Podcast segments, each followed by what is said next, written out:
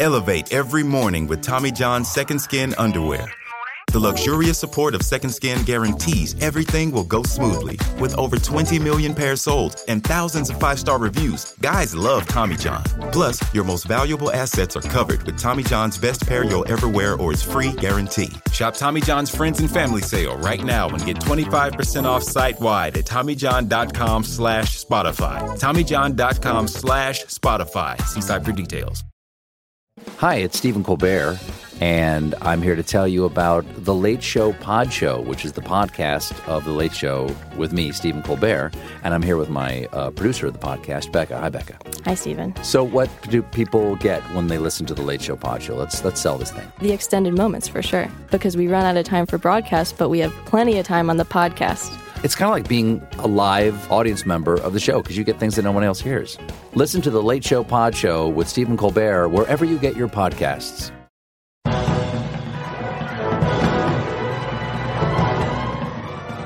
Hello and welcome to the Filmmakers Podcast. This is a podcast where we talk filmmaking, from indie film to studio films and everything in between. How to get them made, how to make them, and how to try not to F it up, in our very, very humble opinion. Today, we're talking about exec producing films, raising finance, and indie film tricks and tips. I am Giles Alderson, producer of the horror comedy A Serial Killer's Guide to Life, director of the vampire documentary World of Darkness, and the psychological horror feature film The Dare. Coming at you from Just Voices Studio, a brilliant studio, reasonably priced, as you know. Sounds beautiful in here. The girls are lovely. They always help us out. They give you coffee. Go to justvoicesagency.com, speak to Sam, speak to Lee, do your ADR, do your voiceover, do your podcast from here. My ho- my ho-host, uh, my co-host today, My ho coast. my ho-host is the wonderful director of some brilliant indie films Freak Out, Stalled, Goblin, and the soon to be released Fanged Up, co written by Dan Palmer and starring Steven Berkoff, Lauren Socha, Vas Blackwood, uh, Danielle Harold, Stu Bennett, and Daniel O'Reilly. It's Christian James. Hello, mate. Giles, how you doing, buddy? Good I'm to see all you. right. Um, obviously, our new segment is the indie film shout outs. The filmmakers shout outs. We want to support indie filmmakers like ourselves, so we shout out about screenings or uh, crowdfunders or whatever you've got. Remember to uh, get into my direct messages, contact me at Giles Alderson at Filmmakers Pod. Let me know what you've got and we'll give it some love. If you want to be a filmmaker, screenwriter, whatever you are, get involved. Follow us, retweet us, like us, all the guys here. We'll happily provide any support we can, if we can. And also our guests. Don't forget, write to them, uh, retweet them. They'll be happy to talk to you. Say you listen to the podcast and you really like what they had to say, and I tell you what, you've made a new contact and a new friend. It's easy, it's simple, it's a small bunch of us. We can get together and we can change the world. Well, we can change the indie film world a little bit. A little bit at a time, anyway. Um, remember, subscribe to us on iTunes, get us cracking and rocking up the charts. Listen to us on SoundCloud, Podbean, TuneIn Radio, Stitcher, Powercast 969, Tribulation Saints, the Britpod scene. Yes, right.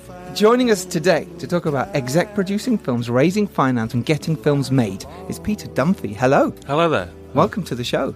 It's good to be here. Well, It's a pleasure to have you here. Honestly, thank you very much for taking the time out to chat to us about indie filmmaking and filmmaking in general. A little bit about Peter. He's the exec producer and managing director of Gizmo Films. Yeah. Right. Uh, How long have you been doing that for? Six years. Six years. Very nice. He's raised finance for 10 UK films as the lead exec producer, including Mad to Be Normal, which starred David Tennant, Elizabeth Moss, Michael Gambon, and Gabriel Byrne.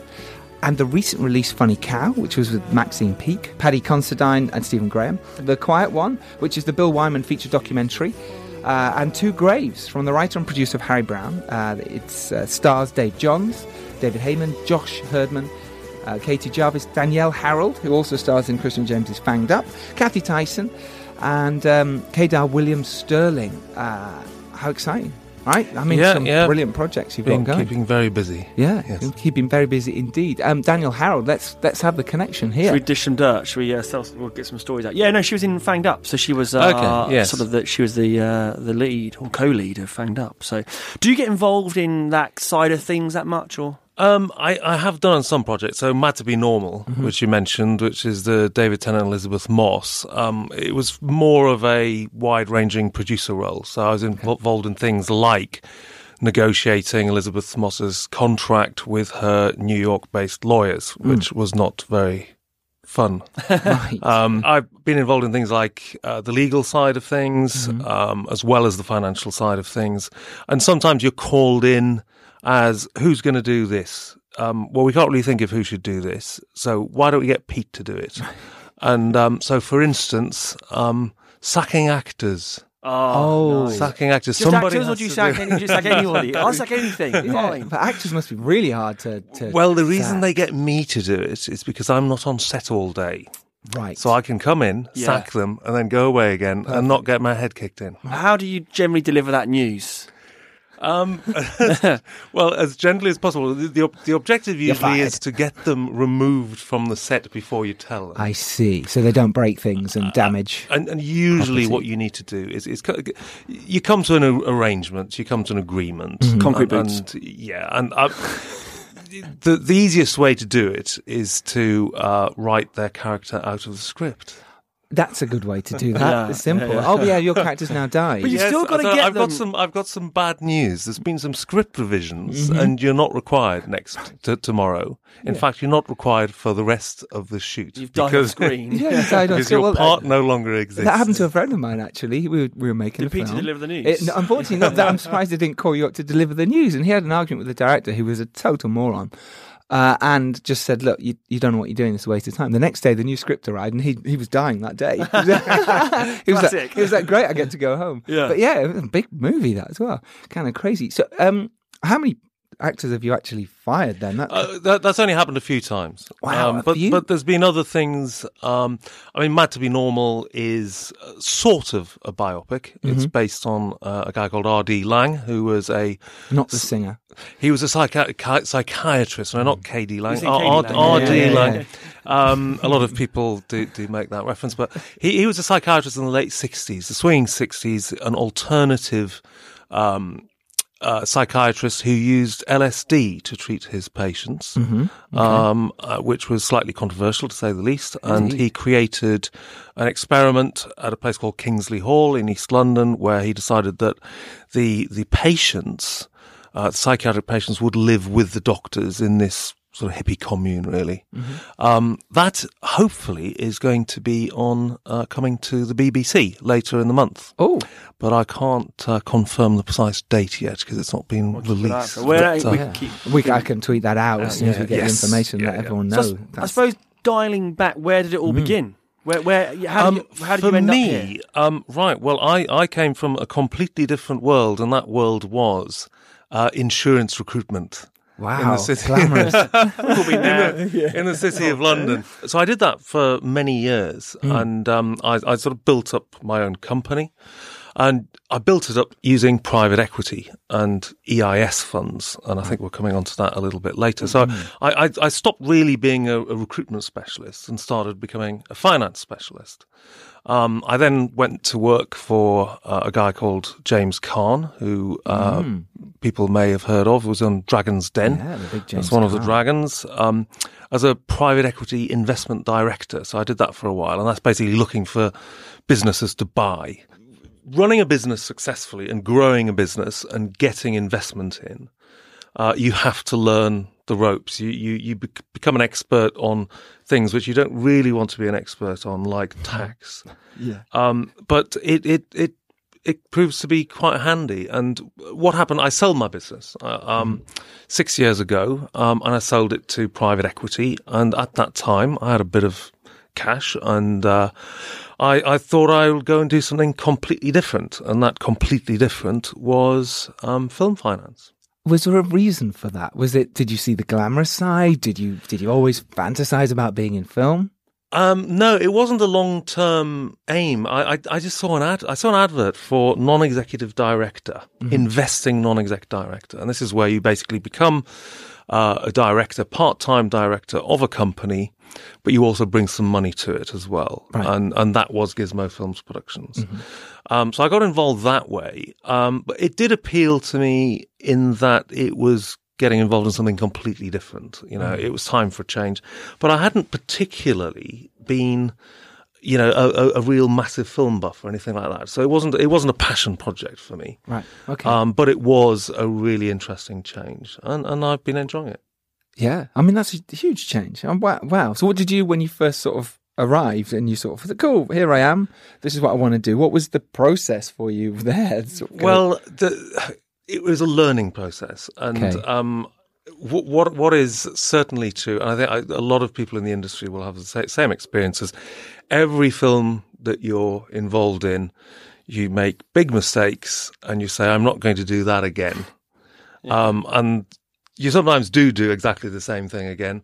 But what you do also do is hopefully uh, move up and progress and learn. And whilst you might make more mistakes on your next projects, maybe you're making different mistakes, and, and you're fine tuning it as you go along. So I started off by uh, putting far too large amounts of money into projects that were never going to get me any return. okay, Um, So and you obviously didn't know that at the time. Uh, absolutely not. Mm. No. So, so and what were the, the what were the key mistakes there? I suppose. What was he? What, hmm. what, what sort of common mistakes were you making? the biggest mistake, and this is a common mistake, I think, made by a lot of people financing films or investing in films, is not looking at the route to market. Hmm. It, it's hmm. who is going to buy this, Yeah. and why do you think that they are going to buy this? Because a lot of people who are making films, they see the object just to make the film. Once they've wrapped, mm. it's job done. Yeah. And they're not really thinking about distribution deals and sales. And of course, if you're not thinking about those distribution de- deals and sales, then you can't do a good job for the investors. Because, uh, and, and a lot of people actually think that once the investors have put the money into the film, that's the end of it. Yeah, Yeah, well, um, because they get paid in the production. So uh, is that part of the inherent problem in in the way the independent film world works in the UK? It it is a problem because, uh, as you say, for a lot of people involved in producing a film, in in most jobs producing a film, once the film is made, their job is done, and they move on to the next one. Okay, I mean, let's take a, a project and from the ground up that comes to you guys at Gizmo, and you sort of go, okay, we like this, we could develop this. How do you go about then turning it into reality and going, okay, wh- wh- what's the whole process behind it? Okay, well, we, there's two quite different things that we do. One of which is starting a project from a relatively early stage, um, and that may only be at script stage. Um, and the, the objective is firstly to uh, see if you can get the interest, letters of engagement, or, or at least letters of interest from cast if, if it's a, f- a fiction. Stage two is to secure a sales agent. So who is going to distribute it Ah, so you do it that early then? So that early? Okay. Um, because to be honest, if you can't sell it to the sales agents at that stage, you're not going to sell it to distributors once it's been made. That's my experience. And so getting that, th- getting thinking about who's going to sell it and how much they're going to sell it for at a really early stage. And my advice would be, uh, unless you're doing something sort of fairly micro budget, um, my advice would be that if you can't get distributor or sales agent interest at the early stage of the project, get another project. Because what a lot of people do is that that they, they plow on and on and on with the project that they have, um, irrespective of all of the people saying no. And a, a lot of people out there say, if you keep on trying, you know, you'll eventually succeed. Well, unfortunately, that isn't always the case. And does that depend on who's in it, or is it mainly script? Well, that, that's why you need those LOIs from cast, Right, okay. Because um, the, the sales agents will sure sure they they will look at um, the script. They prob- to be honest, they probably won't even read the whole script if if if, if it's a fiction. We always we always have like the, uh, many director pals who chat to this the the whole uh, LOI thing and getting cast attached to Which means letter of intent, by Letter the of way, in intent. case. constant chicken and egg because it's always like as a filmmaker you got a script you're like right now how do we you know you go to an agent and they're like okay so what's the budget and when are you shooting you're like "Uh, well yeah about the budget and we're not you know so you have to sort of say to them oh we're shooting x and the budget's x it's very hard to get someone attached Unless you've got your finance. unless you've got your finance yeah so Yes. where, where, do- where do you yeah, what, Okay, what that, do we do that that is the classic chicken and egg, Yeah. and um, there's two routes out, out of that problem. One of which is to get a finance LOI, And by that I mean find a company like us where we're prepared to say, okay, if you get the right cast and the right sales agent attached to this project, we will finance it to this sum. That LOI can then be in, incorporated into your finance plan to give to the actors agents where they say, where's your finance plan? Where's the money going to come from? They say, well, the money's going to come from here. Yeah. Um, but uh, there's other critical parts of that finance plan that needs to that, that, that, that need to be in place, including the UK film tax credit, for instance. And um, the other alternative route is to try to get some development funding in place and use that developing development funding to get some of those critical things sorted out. Uh, maybe a casting director who has got good connections with the agents and can get uh, LOIs. Um, it could be script development. Um, it, it, it could be a teaser trailer uh, t- type thing. So, so if you can get that development funding, um, th- then then you know you that, that's a big stepping stone to, to getting the the the total funding. And where can people find development funding? Because there'll be loads of people screaming at the their Yeah. podcast devices now. Yeah. Where, where does it come from? Yeah, I mean that that, that is a big problem. There, there are there, there are grants from the British Film Institute, They're very hard to get. but they are very hard to get. Yeah, Mm-hmm. I understand that it's something like two or three percent of, of people Mm-hmm. And for someone like me and CJ, it's very difficult for us to get. It's that seems to be the way. Well, for you maybe, Giles, but for me, it's Wow, just, how many uh, of you have you had? Ah, I've never even spoken to them. You I don't- go. do you know? I actually, uh, I never, I've never actually even bothered. I've I've applied many times. Yeah, and I, have sta- I think I started way back in the Never. day. Like I tried like a maybe a Warpex or one of those, and after I was like, do you know what? I'm it's, just it's just so many this hoops isn't we my seem to have to jump through for Yeah. it. Yeah, Unless yeah. you're either massive or there's certain boxes you have to tick. The other the other thing that you can do in, in terms of sort of ma- ma- ma- taking these steps is that um, I mean crowdfunding. Um, and I know that you you've talked about crowdfunding Yeah. previously. Um, you can crowdfund for micro budget films, but if you're looking for a bigger budget film, that ain't going to get you anywhere. But what it might do is get you that first five, ten, fifteen, or twenty thousand pounds that allows you to to, to, to to develop to develop it. Good good point. Um, but um, that, that that's one possible route. You don't necessarily need that uh, development development funding to put those critical elements together. As I say, if you've got uh, a good script and you've got LOIs from the cast, you've got an LOI on the finance side, you've maybe got uh, a special purpose vehicle set up that has EIS or SEIS clearance. Um, and in fact, SEIS which is capped out at a maximum £150,000, but where investors putting money into SEISs get a 50% tax rebate, Yeah. is potentially a good starting place to look for to get your first funds in. Mm-hmm. Because whilst nobody wants to lose an investment, at least with SEIS investments, the investors get their 50%. And then on top of that, there is loss relief, whereby if they lose the half that they have invested, they can get about another 25% back.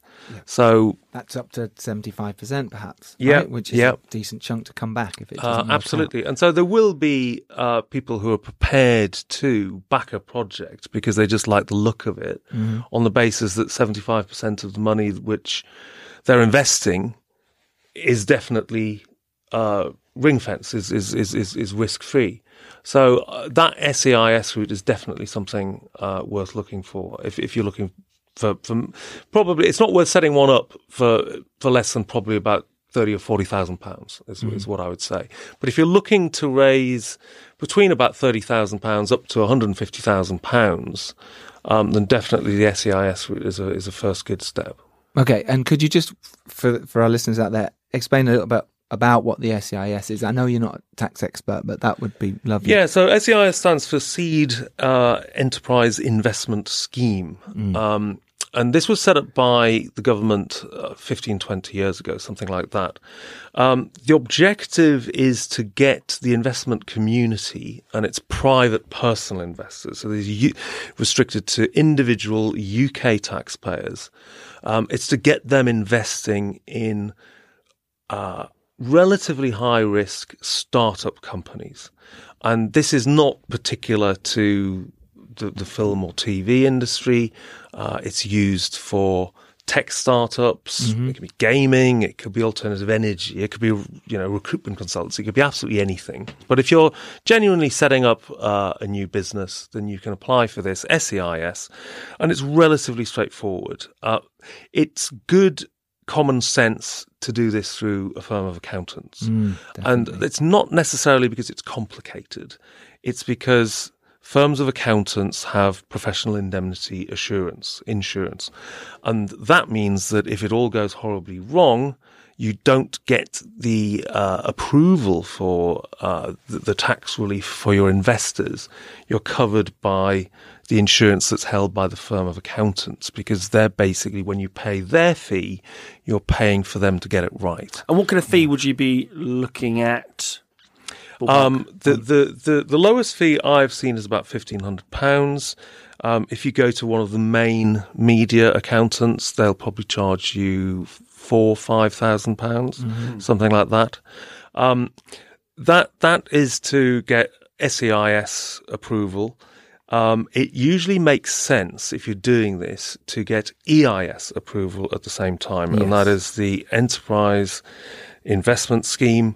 That is, from a film point of view, is almost unlimited. It's about 100 million that can be raised on that, and uh, 10 million per investor. So uh, it's f- far more than most filmmakers are going to need. Um, the reason why you go for that EIS at the same time, if your overall budget is going to be more than that £150,000 and you think it ever will be, go for the EIS as well because it's much easier to get them both done at the same time than to go back a couple of years or, or, or even six months later and try to get EIS on the back of your SEIS. So basically, so, um, we need to keep. Um, uh, we're breaking it down into its rawest form, just because it's again, it's I think something that we never had explained to us when we were starting out. Definitely. So it's a night. But so in short, you get an SEIS or an EIS, and that's you're effectively once you've applied. Let's say you've paid your fifteen hundred or your four and a half grand. At the end of that, once you're approved, is that right? You go through this process. What- What, what, do you have at the end of that? You know, Okay, what what you get is a company set up, and that company uh, applies for what's called advance assurance, and this is basically the HMRC giving you a letter of comfort that says, uh, looking at what you're intending to do with this company and the way you've set it up, we give you advance assurance that it will qualify for SEIS what that allows you to do is to get that comfort for your investors before they put their money in. Mm. Yeah. Because otherwise you've got a big risk. And although it might seem a crazy thing, there are some big films out there that had EIS funds raised for them where they did not get advance assurance and they are not going to get advance assurance. And there's an awful lot of potentially very unhappy investors out there who are not going to get their tax relief.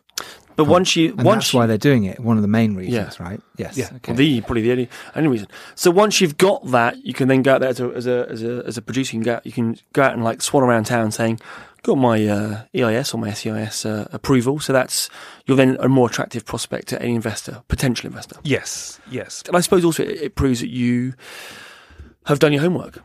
It does, and there, there's other benefits of setting up one of these uh, vehicles. That will be the limited company that can produce the film. Yep. That's the Um, SPV. Uh, yeah, special purpose vehicle, um, and and because it is a special purpose vehicle limited company, uh, it means that the principals of that company, which will probably be the filmmakers acting as directors of that company, have the protection of directors of limited companies, which is that they don't have any personal liability if everything goes horribly wrong. Perfect. It was Peugeot who set that up from the very beginning, wasn't it? It was there before Peugeot said, "Do you know what? I don't want to be a get if if everything goes wrong. I car- don't the car the car company. Yeah, yeah. Yeah, So Yeah. they're the first company ever to set up as a, an SPV, if you like, to say if something happens, Yeah. that we that the the Peugeot will always live on within that company. Okay, that company can go bankrupt, but the people around it, Yes. Yeah. And you can't take our houses. you can't take our houses. In Yes. fact, and, and then it became a real thing. Now everyone can set up this SPV. Fascinating. Now, it's probably worth saying Mm. that, and, and uh, this isn't very good news, really. Um, back in November, there was a big review. The government did a review of EIS and SEIS. And one of the things that they came up with was that they did not really want people to use this just to make a single film and then close it all down. Yes, which was a lot of companies were doing, and they were um, using the system, if you like, to not pay people. It was happening quite regularly with indie filmmakers. I say indie filmmakers; these people are assholes who would make one film and not pay people and say, "Oh, it's gone bankrupt," whatever. They would then go make another one and set up another one. So they've changed the rules. So the way around that is by raising funds for slates of films or for series of films. Um, if you're doing it for TV uh, or you're doing it for animation, then it's potentially easier because it's easier to make the argument that you're going to make a series of productions and that this business that you're creating. Bear in mind that eOne, one of the biggest distributors in the world, started off as a single purpose company making Peppa the Pig cartoons. And um, I did not know that. That's interesting. th- they, they have actually, you know, very much fulfilled the growth and development. they have indeed. Um, so, as part of your application, but this is where, again, having um, a decent accountant who is familiar with the rules on your side, because they will draw up uh, the information memorandum. This is the application, the share application form, basically, which has to go to the uh, the taxman, the HMRC. They will draw that up um, in order to demonstrate to the satisfaction of the HMRC that you are in fact intending to have a growing and developing company. What happens if you've got an investor who only wants to put into this one film and he doesn't want to put into a slate of films yet?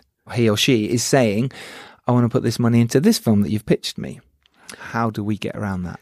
Okay, th th this is where it starts to become slightly complicated. Okay. and I, Start, I- start, start. you had me complicated. I was complicated like, you know, 20 minutes Okay, ago. okay, so um, the, the the investors are intended to be investors in the long term for the company, and uh, they can remain invested long term in the company, but you can nevertheless make payments to investors in relation to the progress of that company at particular points in time. And if that particular point in time is, say, two or three years in when feature film number one mm-hmm. has been produced and is going into distribution.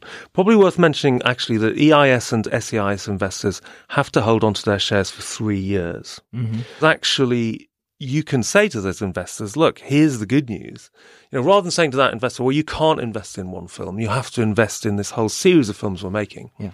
You just turn that round and say, the good news is not only are you going to get good returns from this film, but you automatically will get free shares in all of the subsequent films made by this company. Yeah. Great, great advice. So if I'm setting up gilesfilms.com, whatever, and What a I'm, great, what a great name. I know I said .com at the end for no reason, as if it had a .com at the end.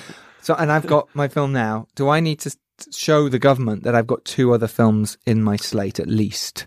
As as of uh, March, yes, pretty much. Yes. As in March just gone. Yes, Yes. Mar- March March 2018. Okay, so that's we- when, that's when the implementation of the rules announced in ah, November see. took Kicked in. place. End of Yeah. the Okay. tax It's year. probably Okay. worth talking just a little bit about this film tax relief as well, because this Yeah. is something which um, a lot of people know about, but a lot of people don't.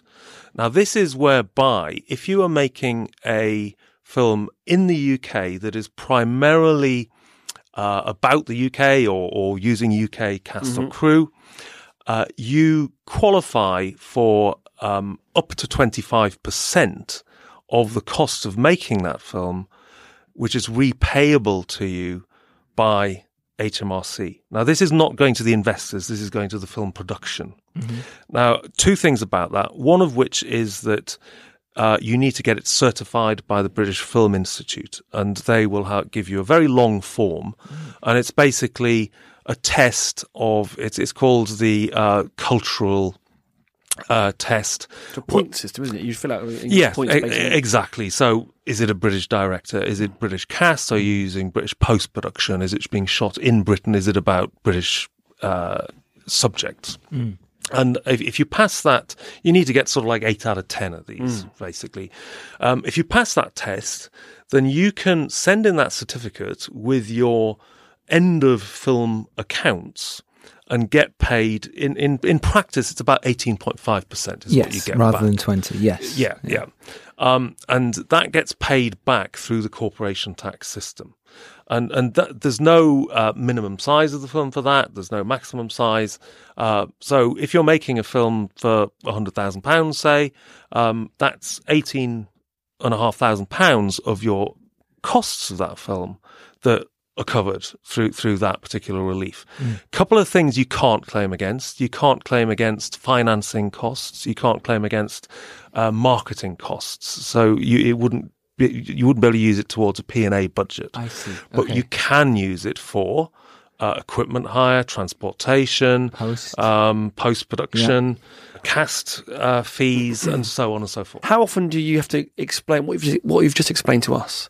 How often do you have to look at these sort of glazed and go, look, listen, for the t- hundredth time, you take this, you do, you know, how, how do you traverse that tricky situation of trying to educate? How I how I deal with it most effectively is by saying to people, spend the money as though it was your own, mm-hmm. because that helps them to get into the mindset of the investor. Because what sometimes distresses me is if I do actually pitch up on a set and I can see absolute waste mm. of, of money, and I'm thinking that's somebody's hard earned cash that is being spent on. It has to be that particular rug Yeah. from that particular shop, even though it costs five thousand pounds, Yeah. as opposed to one which will look identical on From IKEA. costs Yeah, for five pounds exactly. So, so, um, and that's actually a real example. So, so, you know, that that makes me think about those people who've put that money in expecting a return. And I'll give you one other example of one of the films I did, whereby uh, one of the producers came to me and said, "We want to use this particular track in in in, in the film," and um, I can't I can't remember what track it was, but it was a sort of very expensive track. It's a track that was going to cost hundred thousand pounds to license.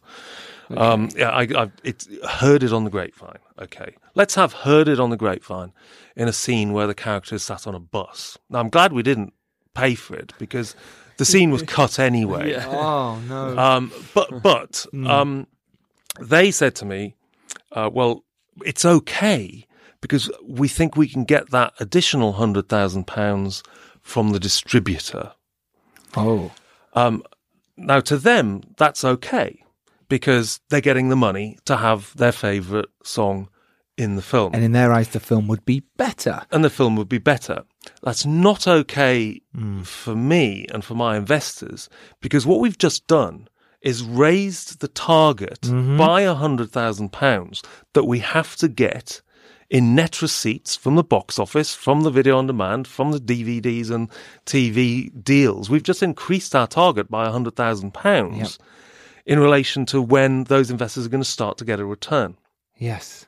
And, and you know, people need to think about that. And that's huge numbers when you're talking Yeah. about DVD sales, right? That's huge. Yeah, it, it maybe that's your entire theatrical run, Exactly. just blown on on on the producers, uh, uh, produ- one of the producers wanting to have their favourite song in the film. It always costs more money on set when you're actually making Yeah. a movie than it does in pre-production. Yeah. That's just fact. Yes, Yeah. yes. Uh, I mean, seeing how rapidly the money can be spent during the shoot can be quite distressing at times. I, I, I've actually got a film which is shooting right now. It, it, it wraps tomorrow. Oh, what's it called? fact. It's called Surviving Christmas, and we're doing this in um, associated collaboration with uh, Studio Soho, um, and this is as it.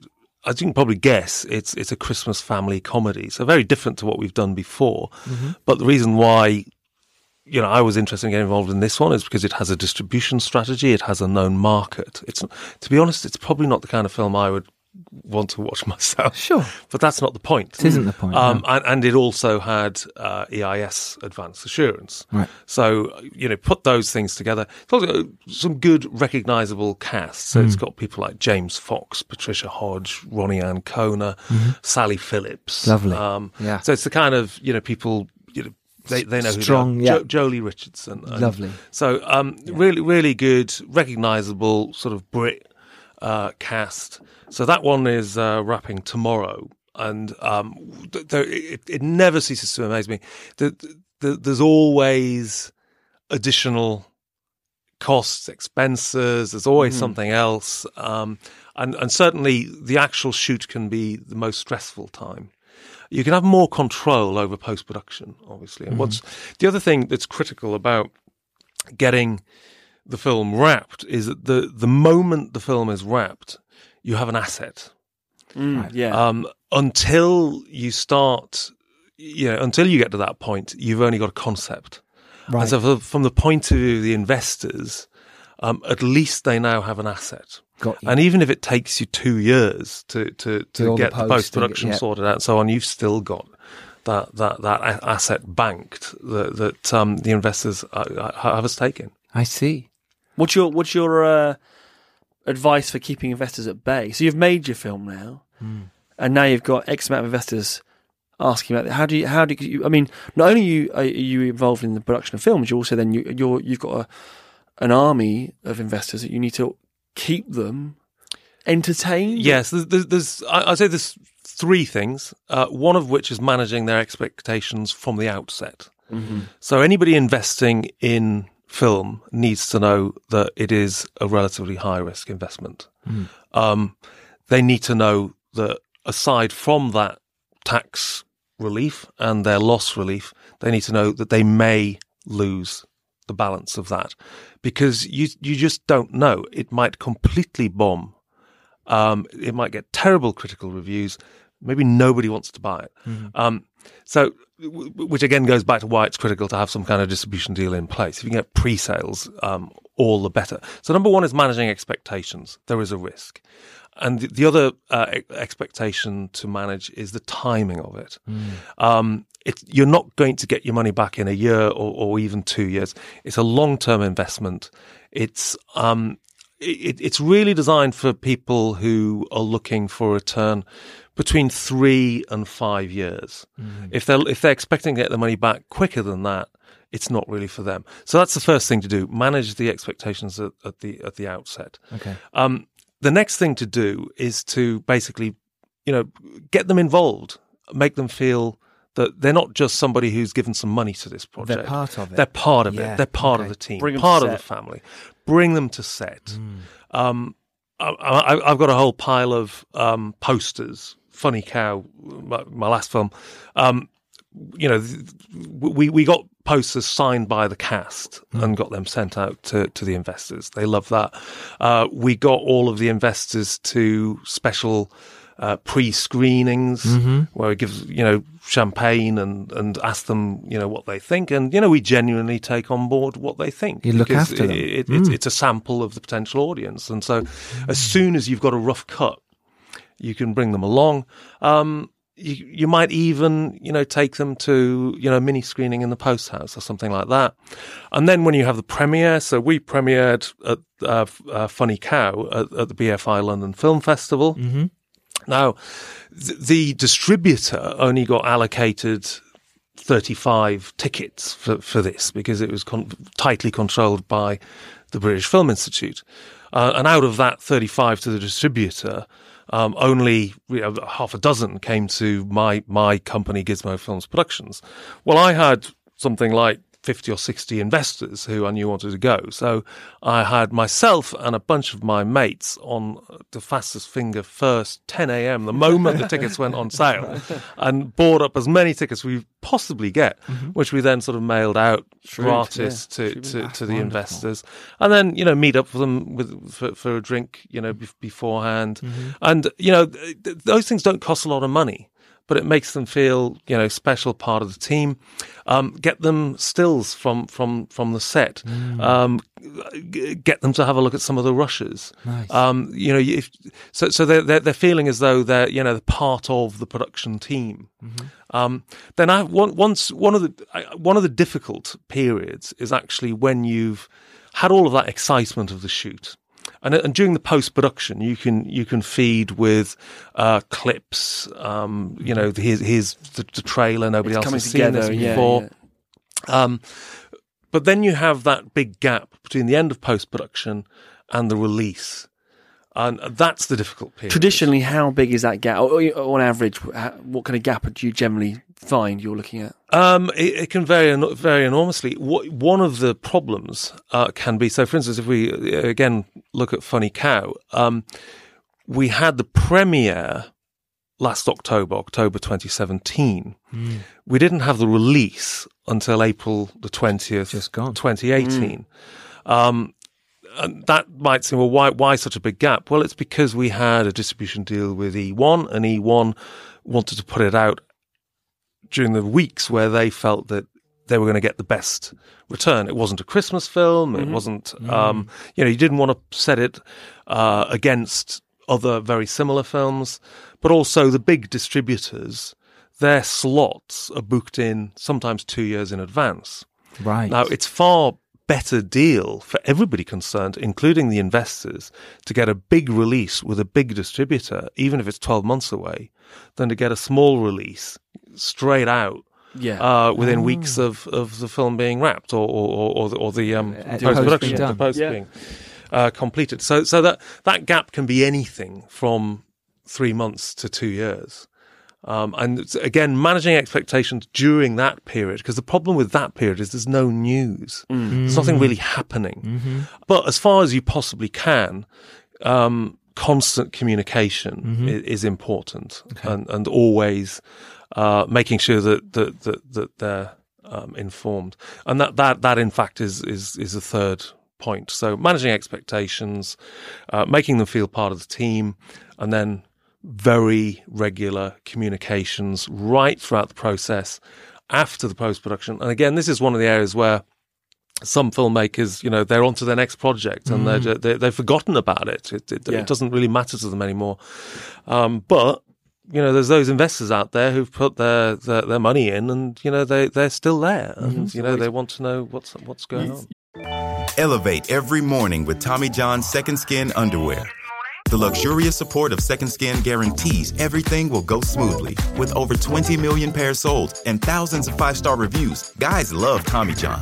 Plus, your most valuable assets are covered with Tommy John's best pair you'll ever wear or its free guarantee. Shop Tommy John's Friends and Family Sale right now and get 25% off site wide at TommyJohn.com slash Spotify. TommyJohn.com slash Spotify. See site for details. Hey, it's Kaley Cuoco for Priceline. Ready to go to your happy place for a happy price? Well, why didn't you say so? Just download the Priceline app right now and save up to 60% on hotels. So, whether it's Cousin Kevin's Kazoo concert in Kansas City, go Kevin, or Becky's Bachelorette Bash in Bermuda, you never have to miss a trip ever again. So, download the Priceline app today. Your savings are waiting. Go to your happy place for a happy price. Go to your happy price, Priceline. This episode is brought to you by ZipRecruiter. When you want the best, you have to act fast, especially when hiring for your business. You want to find the most talented people before the competition scoops them up. And the best way to do that? ZipRecruiter. ZipRecruiter finds top talent fast. In fact, four out of five employers who post on ZipRecruiter get a quality candidate within the first day. And right now, you can try it for free at ziprecruiter.com slash Spotify. ZipRecruiter, the smartest way to hire. You hear about it a lot with with uh, the crowdfunding stuff, whereby, uh, and I've heard filmmaker friends sort of saying, I crowdfunded, which is a lot of work in of itself. Then I made the film, but then the, the, the real work was afterwards mailing out the things I promised. Yeah, caps, the t-shirts. The Yes, mugs. ultimately the filmmaking those. becomes a very minor part of the whole, of the work you're committed to, the, the raising of the money, and then an equal, if not more, is keeping those investors in your crowdfunding campaign happy afterwards. You, Absolutely. you know, one thing about that is that you can be sure that the people who invest the least money are the people who want the most attention. yeah. um, you know, absolutely. Sure. You know, so so you know, people who've invested. I mean, we we we tend to run on minimum investment levels of of sometimes five thousand pounds, sometimes ten thousand pounds. Mm-hmm. One of the reasons for that is because of the time yeah, it takes yeah, to- to- quid, to look after yeah, it's people. like, oh gosh. But what I can also say is that the people who've put in a hundred thousand pounds are the people who you know you have to chase them up to tell them what's happening because they're you know They're off doing oh, other stuff, Oh, I'd yeah. forgotten about that. Yeah. Whereas the people the, the people who begged you to, to, to put in five hundred pounds are the people who are ringing you up every week to find out if there's any more news. When, the, one- the ones that forget about the hundred grand, you should have just kept quiet. Shut away. They won't ever, won't ever remember that return. Um, Funny Cow, it's, it's good that you talked about that quite a bit. I wanted to touch on that a lot. It's out now. It's a wonderful, funny film. Maxine Peake is amazing in it. She deserves the plaudits. Um, it's it charts the rise to stardom of a female comedian in the 70s and 80s uh, in working men's clubs and it's you know going on the comedy circuit uh, and it's written by and starring Tony Pitts Yep. who's fantastic in Peaky Blinders as the copper uh, and he's written this and got it made how did it come to you how did the whole process of um, Funny Cow happen Okay, um, the sequence is is broadly as follows. Tony Pitts, as I said, the writer, more or less wrote it for Maxine Peake, and and they they were acquainted, so they they knew each other, and um, T- Tony. Who, who, as, as, as you've mentioned, is is an established actor, is very much moving into the writing uh, uh, area, and so he wrote this script um, based on you know the, the up, and coming uh, comedian. So Maxine was very much attached to the project, From really, beginning. really from the beginning. I see Now the project had been around for a few years. The script had been around for a few years, and, and nothing really much had happened uh, to it. But then it got picked up by um, a sales agent um, called uh, Movie House Entertainment. At that time, other casts were starting to be attached. Pa- Paddy Considine and Stephen Graham at that uh, point or- uh, Stephen Graham, yes, Great. um, but but not not Paddy at that stage. He came in a little bit later. But one of the things, um, Maxine and Tony are very well connected, and um, they had persuaded uh, people like uh, Vic Reeves, uh, Jim Moir, and um, Kevin Rowland, uh, Dexy's Midnight Runners, uh, and Stephen Graham, and subsequently we got John Bishop as well to, to come in and do cameos um, on on this film. So you put it together, and you've got a, a very interesting very interesting. uh, cast, but but also um, you know an interesting story. Um, so Mo- Movie House took it took it on as a sales agent, and uh, they came to me.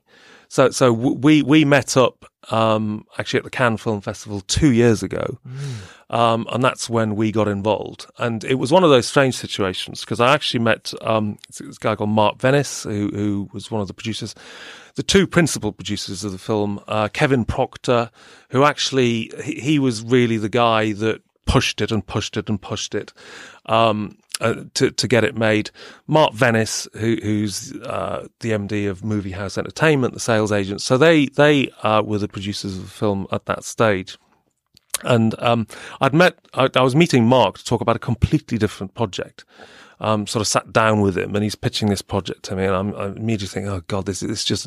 It was a sort of a eight to ten million pound budget, uh, which was nearly all going to be spent on on um, in, in the Alps uh, with, with with what what looked like sort of horrendously out of control sort of bu- budget of, of people climbing up mountains and so on and, and, and rock falls and all this sort of stuff and I thought oh this this isn't right um, so so uh, I, I said to Mark you know have you got anything else since I'm here um, have you got anything else and he says well I have got this other film it's called Funny Cow Maxine Peake. um, we've had it for a couple of years, but we haven't been able to get it financed. Uh, and you know, would it be of interest? I said, well, tell you more.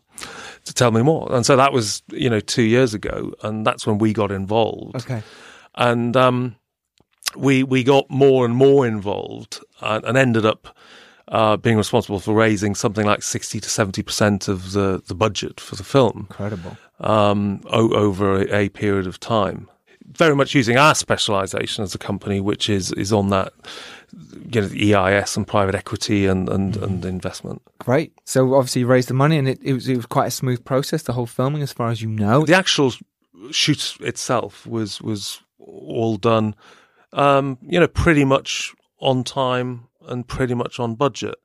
Um, I mean, I say on budget. I mean, any project that I'm involved in, I just assume that it's it's going to be fifteen to twenty percent more than they're telling me. So so, so when I say budget, I'm talking about Yeah. my mental Your budget, budget, which is yeah. the higher amount. Yeah. Right. Yeah. Those bits. It's good to know as a filmmaker uh, that uh, anytime a producer chats to me about budget, I think they know there's 15 to 20% more. They, yeah. they must do because there's gonna be. um. So w- were BFI involved early doors? Was it No, S- um, or EIS time? Uh, yeah, we, we had SEIS Okay. uh, and then followed up on EIS. Okay. Uh, there was no soft funding, grant funding whatsoever. Mm-hmm. Um, the BFI showed some initial interest but passed. Ah. Um, they did, however, once they saw the film um, at, at, at the London Film Festival, they, they reapproached us and said, sorry. Uh, effectively, Did they? And, and what what they then came in and and they helped out with the uh, P and A budget.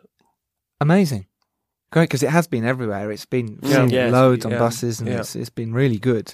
Yes, we were very pleased with that. Um, I, I mean, for, for, for me, uh, it's certainly the biggest profile film that that I, that, that I was involved in, and I suppose it's probably what everybody aspires to is being a producer on a film where it's on the London Underground. on those- Absolutely. on those Of big course it does. posters. Big posters. It's yeah. so I'm just going to walk around for any of my features and just put up my own posters.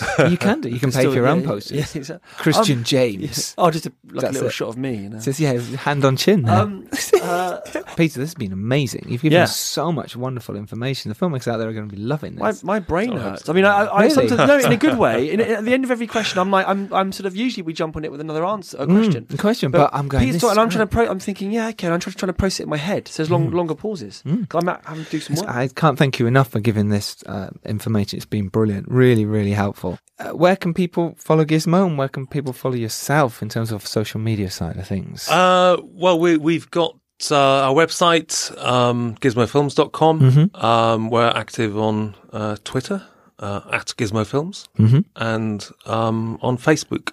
Nice, Uh, so just type in Gizmo Films. perfect. And uh, we, we, we, we keep everybody hopefully updated. At the moment, if you go on there, it's nearly all about Funny Cow Mhm. because it, it was just released Sure, on the yeah. 20th of April. But um, that that's where to find us online. Lovely. And is Funny Cow available now online? Because I know it's cinema release. It's it's not. So it's theatrical run. Um, it, it's uh, been running uh, since since twentieth April. It's just starting to come to that wind down now. Mm-hmm. But there's a whole load of new locations just been added. We're we're getting a sort of second boost of, of cinemas that didn't take it um, first time round. but now I've seen the um, brilliant reviews and heard, yeah, and they go, and, let's and they're take it. programming it now. So you know, th- there is actually, um, if you go to www.funnycowfilm.co.uk, Mm-hmm. there are detailed screening listings on there, but also on IMDb and Flixster and and so on. Super. Was there a reason why you didn't? Because a lot of people are doing this at the moment, sort of releasing at the same time on cinema and on video on demand. Um, this the, the sales strategy Hmm. on Funny Cow is very specifically to have the UK theatrical run 1st Mm-hmm. and then take it to market in relation to international and subsequently TV. Um, eOne have uh, all rights for the UK, so they will at some point do a deal with with um, either Sky or, or somebody um, for for uh, video on demand streaming. Now, it's a slightly risky strategy because you know you can either try to sell everywhere before the film's released anywhere and get something for it. Um, by releasing it in one territory and then seeing how it does, it can go one or two ways, obviously. If it bombed and the critics hate it, well, how are you going to sell it elsewhere? Fortunately for us, so the eight out of ten of the critics uh, really love Funny Cow, including what I'd argue the, the, the more important ones. Sure. Um, and uh, it's getting very good ratings as well from from the viewers. Um, that being the case, we can with some confidence uh, take it to international markets and get a better price for it when it goes online. Right. And is it up to them, then, the distributor side of it, when they release it and when they put it out? Do you at that point have kind of no more say in when they'll actually put it out?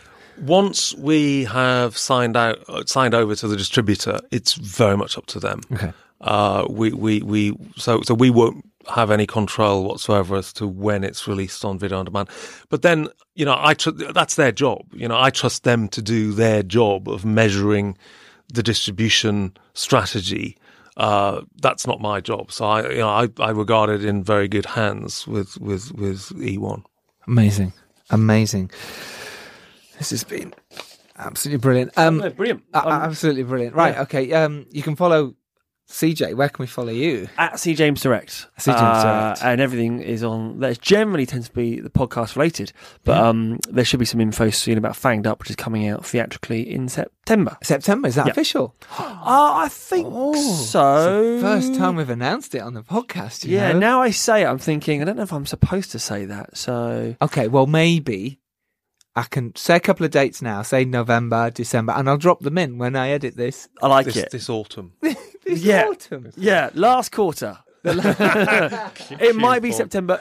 Last I heard, it was September. I mean, we can put it out, but it's supposed to be September. It might be October, but yeah, that's that's the plan at least. Excellent. And you can follow me at Giles Alderson. You can follow the podcast at Filmmakers Pod on Twitter. Uh, our filmmakerspodcast.com is our website where we have all the other podcasts for help for indie filmmakers. Remember, get your indie shout outs to us at, uh, at my Twitter or our DMs. Get in there and we will shout it out for you. Thank you very much for listening, taking your time to listen to this. This has been wonderfully informative. Uh, Peter, thank you very much for your time. Thank you, buddy. You're Really welcome. I enjoyed it. Great. it. Yeah, it's marvelous. Thank Great. you. Thank you very much. Take care. Cheers, buddy. Bye. Thank you. Bye bye.